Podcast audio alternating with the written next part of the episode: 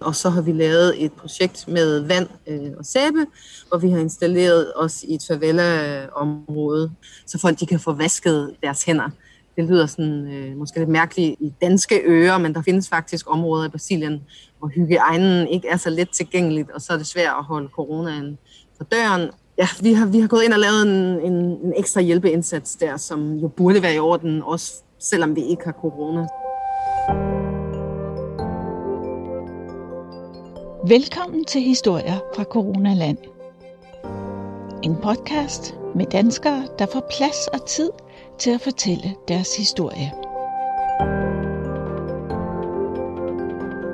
Jeg hedder Bettina, og jeg bor i Brasilien. Jeg har boet her i 11 år nu. Øh, og jeg bor i en lille øh, bohemkvarter, der hedder Santa Teresa i Rio de Janeiro. Øh, og jeg har boet på den samme øh, adresse i alle, alle 11 år, faktisk. Og jeg er gift med en, en brasiliansk mand, og sammen så har vi en datter på 6 år, som hedder Manu. Velkommen til Historier fra Coronaland, Bettina. tak, Annette. Kan du lige beskrive for, for vores lyttere, hvordan der ser ud der, hvor du sidder? Jeg kan jo godt se dig, men det kan lytterne ikke. Ja, men altså faktisk, hvis man har været i Rio de Janeiro, øh, så har man næsten øh, besøgt mig, tror jeg. For jeg bor for enden af en meget øh, berømt farverig trappe, der hedder Escadaria Celadon, hvor der er fliser fra, fra hele verden. Øh, og også fra Danmark. Man kan gå hen og lede efter, efter den lille havfrue, eller man kan gå hen og lede efter optryk af gamle fanøkakler, øh, som jeg har sat op øh, med kunstneren, øh, da han levede. Og når man kommer op for enden af den trappe, så bor jeg... Øh, på en lukket gade, hvor der ikke kommer biler ind. Øh, og lige nu sidder jeg simpelthen øh, ude i min have øh, og nyder ja, fuglesang og, og, og den grønne udsigt. ja, det er meget grønt, og vi kan høre, jeg kan i hvert fald høre fuglene, de øh, piper i baggrunden. Ja. Bettina, hvad laver du i Brasilien? Øh, jamen, jeg har mit eget øh, mikrofirma. Øh, øh, det er individuel øh, mikroentreprenør, øh, må man vel oversætte det til, øh, som hedder Bankalo da Baci. Øh, og jeg arbejder med, øh, med områder inden for sundhed og ernæring øh, og madkultur. Øh, og pt. så er jeg i gang med et projekt for det Danske Kulturinstitut øh, i Brasilien, og omhandler lige præcis øh, de temaer her øh, om madkultur øh, til børn sund og, og bæredygtig øh, madkultur til børn. Øh, faktisk så var det et projekt, øh, som, så, som så ret anderledes ud, inden øh, coronaen øh, stak sit øh, ansigt frem. Øh, så den er blevet... Øh, nu kommer hønsene op i haven her spiser jeg mine kartoffelplanter. Skal du jage dem væk? Jeg har faktisk lige jage dem væk, fordi to sekunder. Og jeg skal måske forklare lytterne, at Bettina render rundt i sin have og klapper med fingrene, så hønsene forsvinder. Det var godt, du fik viftet dem væk. Jeg forklarede lige lytterne, hvad det var, du lavede. ja. ja, men de får lov at gå frit, øh, hønsene i, øh, i haven. Så det, øh. Men øh, tilbage til det her projekt om, om madkultur til børn fra det Danske Kulturinstitut, som blev lavet om på grund af, af coronaen. Altså, nu er det faktisk øh, blevet til en, øh, en YouTube-kanal, der hedder Cousiner de Malu, øh, Malus køkken, øh, og Malu er navnet på min datter. I, I den kanal, eller formålet med den kanal, er simpelthen at inspirere andre børnefamilier øh, med mindre børn til at lave mad sammen og udforske det kulinariske univers øh, gennem sensoriske øvelser. Og, og al aktiviteter, det foregår altså på den vores øh, matrikel her, vi henter øh, en del af ingredienserne i vores egen øh, have. Øh, for vi har køkkenhave, som har vokset øh, e-, endda mere under, under coronatiden, øh, for vi har fået mere tid til den. Øh, og så har vi også øh, hvad hedder det, vild mad øh, med i, i programmet, fordi Brasilien er simpelthen så rig på, ja, på, på, på madvarer, og vi spiser en meget lille del øh, af det. Det ved jeg, at man har gjort et stort nummer ud af øh, i, i Danmark, men det er faktisk også øh, interessant her. Øh, men det er, en lille, det er en lille del af programmet. ikke. Det, det principielle er simpelthen at få andre børnefamilier til øh, at lave mad sammen og, og dele, det med hende, dele det med hinanden. Man har ikke øh, her i, i Brasilien, så har man ikke øh, madkundskab i, i, i skolerne, og man har ikke den samme tradition for det her at man samler familien og både laver maden sammen. Øh, og, jo, man nyder, man nyder den sammen, men i Brasilien så går man rigtig meget ud. Øh, og så synes jeg godt, man kan inspirere til den her coronatid, hvor man skal være så meget hjemme. Hvordan kan de brasilianske familier så også hygge sig ved øh, at være hjemme? Og der er der kan man sige, vores bud, ligesom at de blandt andet kan lave mad sammen øh, og hygge sig med det, og så samtidig lære øh, børnene om sund og bæredygtig madkultur. Og man kan sige, at de selv kan starte deres eget øh, projekter og erfaringer op med det. Hvad får øh, dine seere ud af det? Øh, jamen forhåbentlig så får de øh, ud af nogle, nogle anderledes øh, oplevelser øh, med børnene, øh, nogle, nogle sundere børn, håber jeg der på, og nogle, nogle anderledes øh, oplevelser. Jeg håber, de finder ud af, at børnene faktisk har mange kompetencer øh, i køkkenet, og at øh, de både kan håndtere øh, rivejern og, øh, og piskeris øh, uden øh, far. Øh, så. Har du fået feedback fra, fra dine seere på det, I laver? Ja, jeg har faktisk fået rigtig god øh, øh feedback, og jeg har fået billeder af folk, som har produceret de små øh, udfordringer og opskrifter, vi har, vi har haft delt. Øh, og det er ret spændende. Jeg, jeg er spændt på at se, hvordan det, hvordan det udvikler sig, fordi det endnu er, er ret nyt. Du lytter til historier fra Coronaland. Kan du fortælle os lidt om, hvordan det har været at øh, bo i Brasilien øh, her i denne her coronatid? Jamen, det er, er meget sådan tvetydige følelser, fordi som vi var inde på, så sidder jeg hernede i min have øh, med, med hønsene, der hopper omkring mig, og fuglene, der synger, og, og så videre. Og vi har vores øh, altså familieprojekt, kan man sige. Min mand filmer på det der kusiner der Malu. Øh, så vi, det er hyggeligt at være her, øh, herhjemme, kan man sige, men Brasilien er stadigvæk i, i krise. Og jeg har ikke været udenfor i over stort set ikke været udenfor i over øh, 100 dage. Øh, og det har jeg ikke, fordi at det er meget tæt befolket her, øh, hvor jeg bor. Og hvad kan man sige, halvdelen af befolkningen er meget bevidst, og den anden halvdel øh, er det ikke. Og hospitalerne er overfyldte, og øh, man kan ikke lige være sikker på, at man kan, man kan få øh, en plads, når jeg siger det sådan. øh, så det er ja, det er ikke særlig, særlig hyggeligt, og det er, er skræmmende. Jeg kunne huske i starten, der var jeg nødt til at give en pause i at se nyheder, for de tallene og de dårlige nyheder, de steg øh, virkelig kraftigt, og jeg kunne ikke forstå, at nogen folk ikke tænker på flertallet. At man bare lige tænker øh, Øh, på sig selv, men man skal jo tænke på, at at man smitter andre mennesker, ikke? Øh, en ting er, om, om jeg selv bliver smittet, men en anden ting er jo, om jeg smitter min nabo og øh, og, og alle de andre mennesker, øh, der bor her, og det synes jeg, det har været meget... Ja, nogle mennesker, kan man sige, har gjort nogle uforsvarlige ting og skabt øh, nogle billeder, der måske ikke helt har afspejlet den krisesituation, som vi er i her i Brasilien.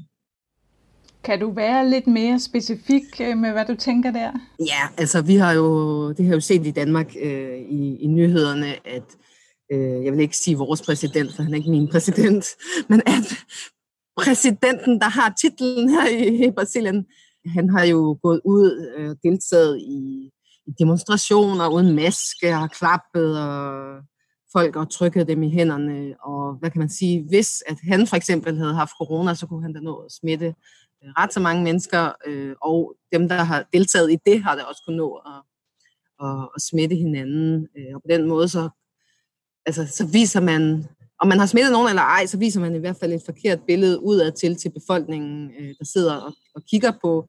Man kan sige, at præsidenten skal jo fungere som et, et forbillede for, for resten af befolkningen.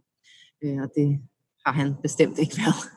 Og dermed kan jeg afsløre, at du er lodret uenig med en anden gæst, vi havde i Historier fra Coronaland for nylig, som mente, at Bolsonaro faktisk havde gjort et godt stykke arbejde. Ja, det kan jeg hurtigt sige ja til. Det er jeg meget uenig i.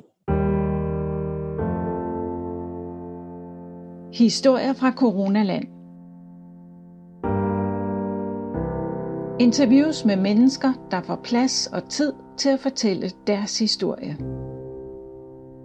Kan du huske første gang, du hørte om coronavirus? Ja, det kan jeg. Øh, vi var faktisk i gang med et, øh, jeg var i gang med et projekt for det Danske Kulturinstitut, der hedder Vida Lokau, Øh, hvor vi havde arrangeret øh, beboermøder, øh, besøg på universiteter, og en, faktisk en større sådan, åben fest, heldigvis under, under åben himmel, for et bestemt, hvad skal man sige, kvarter, som vi skulle lave noget byfornyelse i fremadrettet. Og vi havde besøg fra Danmark, Øh, og så begyndte de her nyheder faktisk mest for Europa at, at dukke op øh, om, at der blev en krisesituation. Øh, og jeg vil sige, sådan, vi gennemførte alt det, vi havde planlagt øh, med, med, med, med sprit og med afstand og så videre, og det var en kæmpe udfordring, øh, fordi Brasilien er et meget øh, varmt øh, folkefærd, som kysser og krammer. Vi prøvede sådan at stå og lave krammebevægelser øh, på afstand. Øh, det var lidt svært at lave den der albuen. Øh, det, det, også for mig, jeg har boet her så mange, mange år, øh, så jeg har jo vendet mig til den der tætte fysiske kontakt. Men jeg vil sige, under afviklingen af de her ting, øh, der blev jeg øh, mere og mere nervøs faktisk.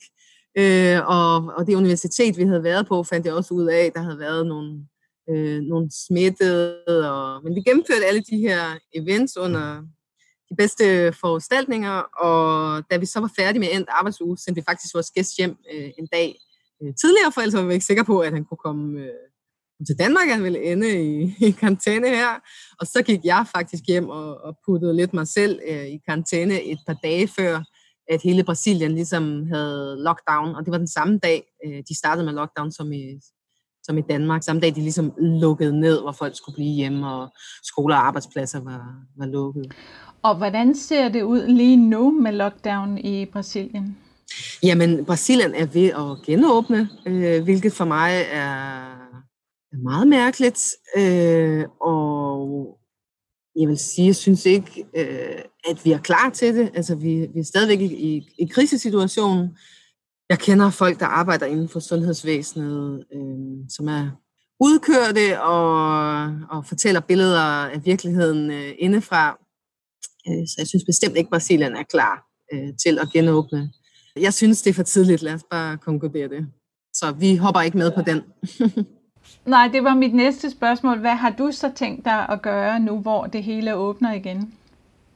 Jeg har tænkt sig at fortsætte med øh, at være hjemme og, og lave det, det projekter, vi har gang i øh, herhjemmefra. Jeg har ikke tænkt mig at gå i shopping, øh, som nu er åbnet, eller på Maracana og se fodboldkampen, når det om et par uger øh, er muligt. Det øh, vil jeg ikke være en del af, skal vi sige det sådan.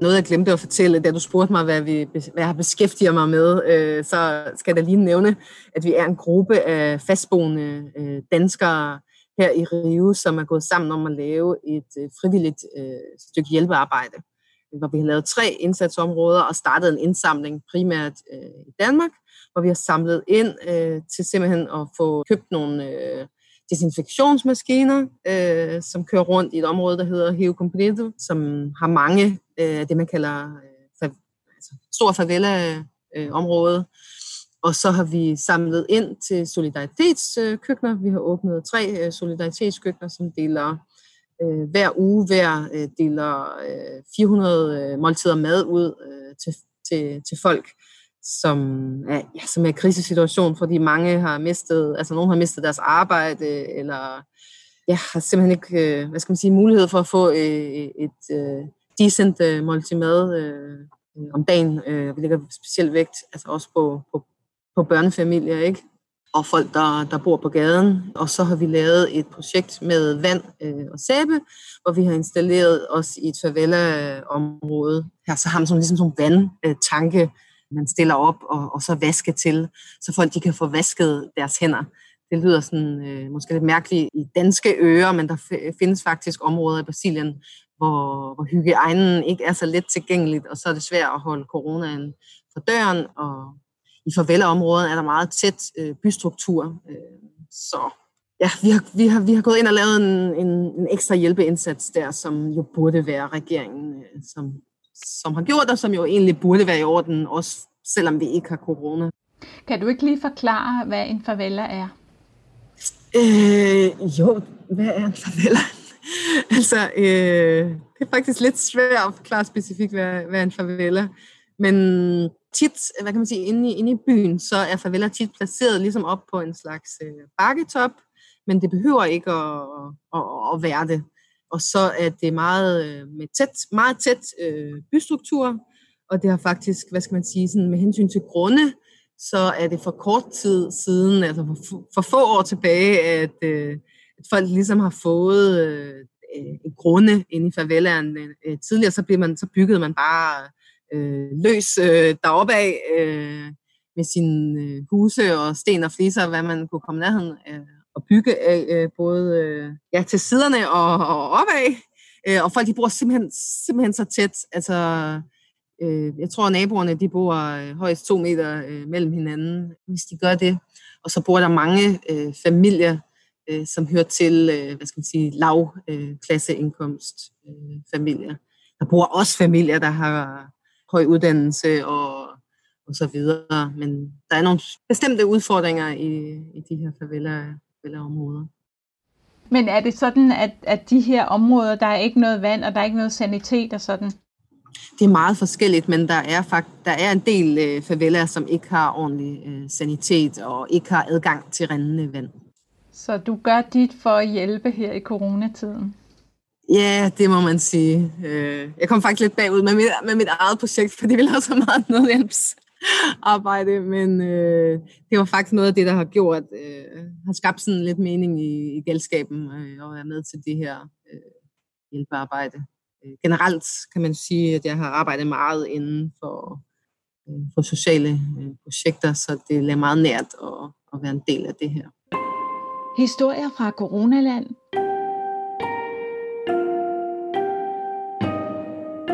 Danskernes historier lige nu. Fortalt i podcastform. Bettina, hvad vil du sige har været din største udfordring her i coronatiden? Øh, jamen, jeg tror faktisk, at det er... Øh, det må være mine løbeture, at jeg ikke har, at jeg kunne, kunne få min løbeture. Øh, jeg dyrker, jeg dyrker Astanga yoga, øh, hvilket har holdt mig oppe. Øh, men men det der boost af min løbeture og det meditative ved, ved, ved løbeturene, og at man ligesom får, får sin energi ud og ny energi ind, det, det har jeg virkelig savnet. Og så kan man sige, så sidder man og tænker, hvorfor kan du ikke bare løbe en tur?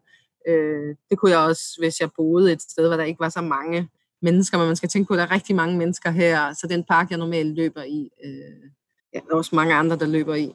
Men jeg vil sige nu, efter de her 100 dage, så overvejer jeg meget kraftigt at, og snart at løbe mig en tur. Er der noget i den her coronatid, som du har set, hørt eller oplevet, som du aldrig glemmer? Ja.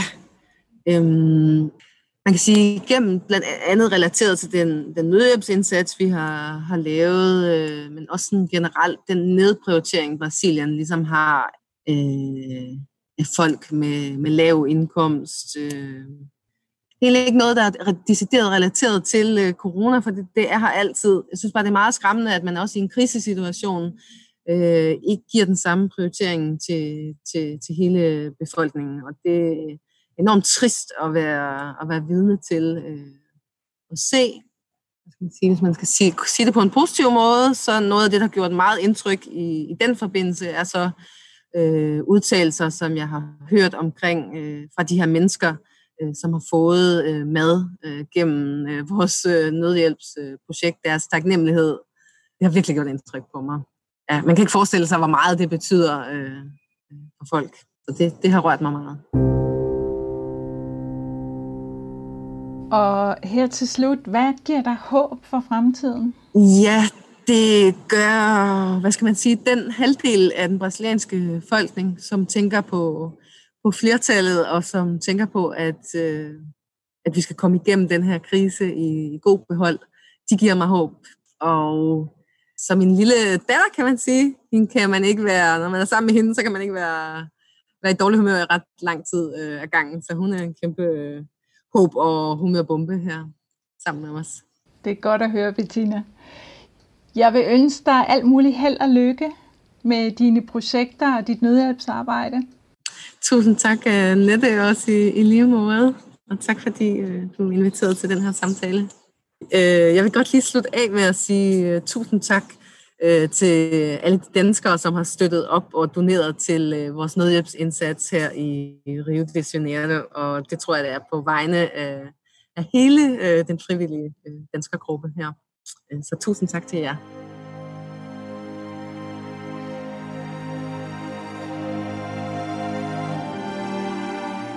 Tak fordi du lyttede til historier fra Coronaland. Vil du støtte podcasten med et valgfrit beløb? Find historier fra Coronaland på sitet tier.dk, altså 10er.dk, og hjælp mig med at få formidlet flere gode historier fra danskere.